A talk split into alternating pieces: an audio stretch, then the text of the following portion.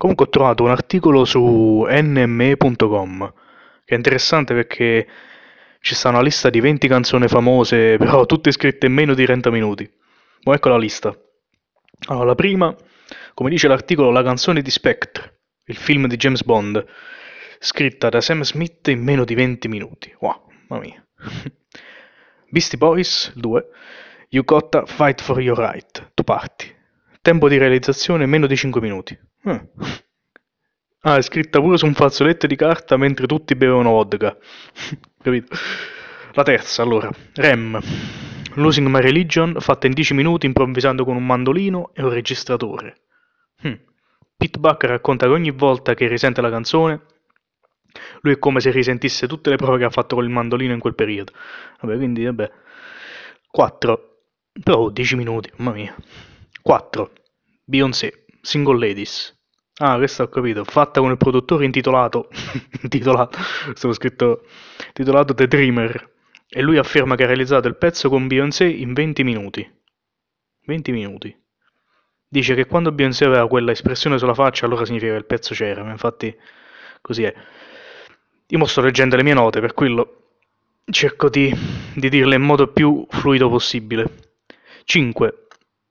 Beatles, Yesterday. Ah, pure questa, infatti. Questa, infatti, pensandoci, è una delle mie preferite qua in mezzo perché, eh, perché è stata scritta, qua dice, meno di un minuto. Impossibile. Forse sì, però pensa, mm, da come dice l'articolo, che è nata proprio casualmente da un sogno di Paul McCartney, dove lui continuava, continuava a sentire questa canzone in testa per tutta la notte, e non appena si è svegliato l'ha scritta. E questa è Yesterday. Infatti è famoso questo aneddoto su Yesterday. La sesta, The Gem That's Entertainment, 10 minuti. Eh, vabbè, non male comunque. 7. Taylor Swift. We are never ever getting back together. 25 minuti. Mm. Qua dice che è stata Taylor Swift, Taylor Swift con la sua chitarra in un momento casuale a scrivere questa canzone. Dice che, che le è capitato di prendere la chitarra, iniziare a scrivere e vai a vedere che poi in 25 minuti, infatti, oh, è uscito un singolo con, mi pare, più di 7 milioni di copie vendute, una cosa del genere. Però, capito, 25 minuti. Ma 8. Kanye West, All Falls Down, 15 minuti ci ha messo. Mazza. 9. Led Zeppelin, Rock and Roll, 30 minuti. Semplice. Bello 30 minuti. Il batterista incomincia a suonare, Jim Page ci fa un riff sopra e mezz'ora nasce la canzone bello così, quando è così. Oh. 10. Blur Song 2. Ah, eh, pure questa, pure questa.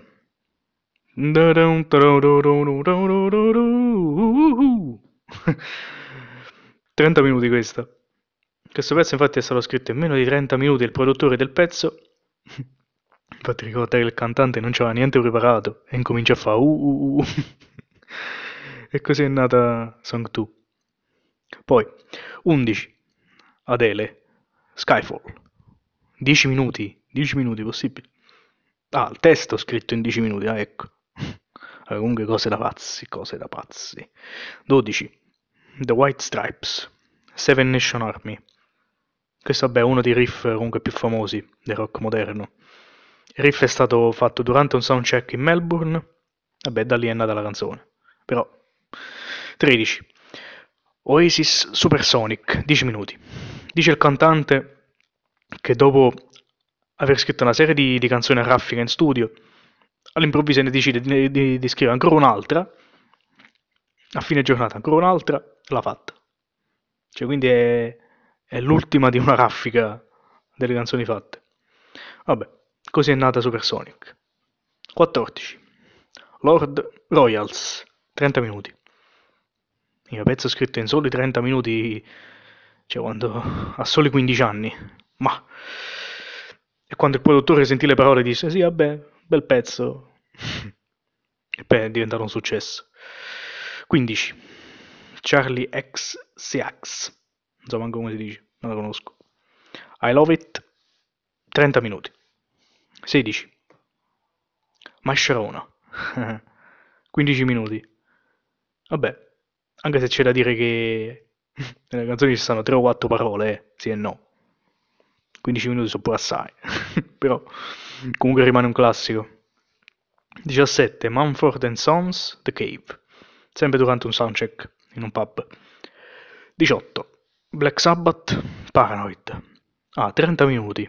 Infatti l'articolo, questo articolo dice che la canzone è stata inizialmente scritta come riempimento dell'album, poi con un riff e il testo al volo, che poi Ozzy Osbourne lo, che lo canticchiava, è uscita subito la melodia e il pezzo è meno di 30 minuti è uscito. Però 30 minuti, mamma mia. 19. The Rolling Stones. I can get no satisfaction. 40 minuti. Questo è forte. Il riff di chitarra fatto da Kit Richard. Dice, che, dice lui che il riff questo è forte.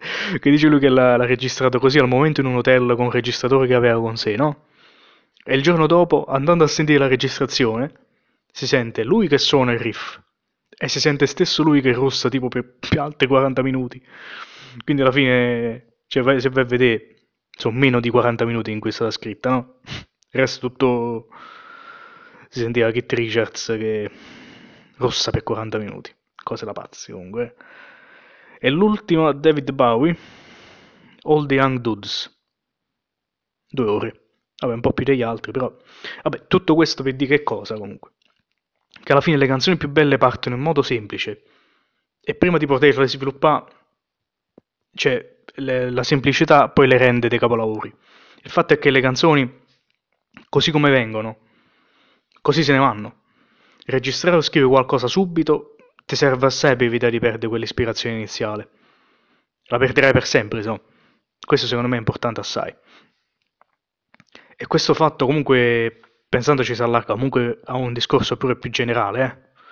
Perché, cioè, il discorso generale, generale è quello che, secondo me, ogni problema, in effetti, la soluzione, cioè, quello che ogni problema che ogni problema ha la soluzione con sé, si muove naturalmente verso la soluzione, ecco, se ne dai l'opportunità. Cioè, non può esistere che un giorno riesci a scrivere qualcosa e un altro no. Cioè, non... l'ispirazione è un po' una bufola, dai, perché cioè, non c'è nessun segreto per farsi venire l'ispirazione. Il concetto di ispirazione cioè, è stato inventato, dai, comunque da, o dai picri o da che ne so, persone depresse che per sentirsi un po' meglio non sanno che fa, allora dicono è colpa dell'ispirazione, ma in realtà il segreto nell'essere creativo, creativo in modo costante soprattutto è quello di accioffare comunque l'idea iniziale e cercare di non lasciarla scappare. Tutti quanti abbiamo le idee subito, l'importante è che, che non, non la lasci scappare. Non la lasci scappare soprattutto per la possibilità poi dopo di lavorarci bene ma se non hai qualcosa di partenza, come fai?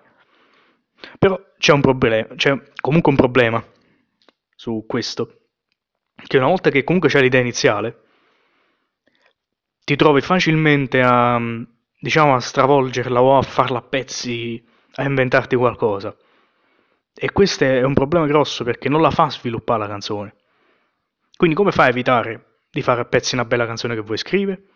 Oppure, diciamo, detto in un altro modo, quali sono i problemi che distruggono la possibilità di trasformare una piccola idea, eh, una piccola idea in grande idea o grande canzone?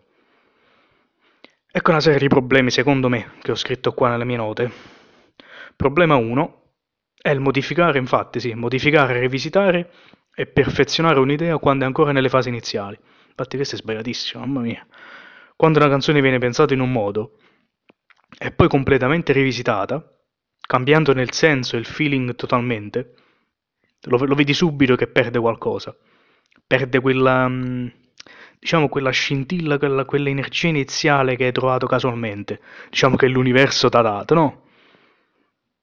Che in effetti ogni, simpo, sì, ogni semplice melodia, riff, eh, che ne so, groove, serie di accordi che create, chiunque di voi crea, pure se ce l'hai in testa, eh, tutte hanno molte possibilità di svilupparsi bene, però di solito vengono intralciate queste idee, diciamo, da una critica sbagliata, diciamo così, e senza senso pure. Può essere pure una critica o esterna di una persona, che conosci o che non conosci, o può essere pure un'autocritica che, che fate in modo sbagliato. Soprattutto, vabbè, le critiche esterne, la maggior parte sono tutte inutili, comunque. eh. Perché te le fa o chi non capisce niente, o chi non ascolta musica, o chi si crede di essere un esperto così casualmente. E non li deve stare a sentire queste critiche, perché le critiche migliori vengono fatte comunque alla fine dal consumatore finale, dal vero ascoltatore finale. E cioè in questo caso sarebbe un appassionato di musica, oppure un esperto, eh? può essere un esperto, però di cui ti fidi ciecamente. Eh, oppure da una tua autocritica oggettiva. Questa è più complicata da capire, però saresti tu a critica, autocriticare i tuoi lavori per decidere se bu- sono buoni o no. Vabbè, questo mi porta comunque al secondo problema. Qua perché ho scritto problema 3? Non lo so perché ho scritto problema 3. Comunque, vabbè, il secondo problema è che non ti fidi, non ti fidi del tuo istinto. Non ti fidi del tuo istinto. Eh, capito? Non ti fidi del tuo istinto. Cioè, hai presente quell'euforia, quella sensazione, quella sensazione quando mh, provi a scrivere, a cantare, a suonare o a creare qualcosa di bello, quella, quella sensazione iniziale, no? Que- quella sensazione iniziale, secondo me, dovrebbe essere il giudizio, il tuo metodo, parla a voi comunque in generale, il, metodo, il vostro metodo di giudizio per capire se un'idea è buona o no. Più è forte la sensazione, e più importante può essere l'idea perché significa che senza che te ne accorgi, senza che ci pensi, il tuo cervello sta facendo un numero esagerato di connessioni, che so, tra ricordi, persone avvenimenti. E fare queste connessioni qua significa creare una forte emozione ed è il segnale che quell'idea può svilupparsi in qualsiasi, cioè in qualsiasi modo, in qualsiasi modo proprio forte, sia per te che per gli altri. Quindi non la devi assolutamente perdere. Solo perché così una persona casuale ti critica ancora prima del tempo, non, non c'ha senso. Cioè, quando l'istinto ti dice di- che qualcosa funziona, ti devi fidare di sta cosa. E allo stesso tempo devi ascoltare continuamente. Il tuo cioè, lo devi ascoltare proprio continuamente, è sempre presente. E ti dici, in effetti, secondo me, quelle, le cose giuste e le cose sbagliate. Quando una cosa, quando un posto, una persona è buona o no, te lo dice, cioè, lo sai già, ti devi solo fidare del tuo istinto e del percorso che stai seguendo. Perché una delle cose più sbagliate, secondo me, da fa è quella di prendere tutte le decisioni solo con la testa. E questo, secondo me, è sbagliatissimo. E con questo, comunque, vorrei chiudere, che già ho parlato assai. e spero di essere stato d'aiuto, di aver motivato almeno qualcuno di voi almeno un po' a credere nelle proprie idee, nelle proprie eh, canzoni che hanno in testa, opere, qualsiasi cosa. E ci sentiamo presto.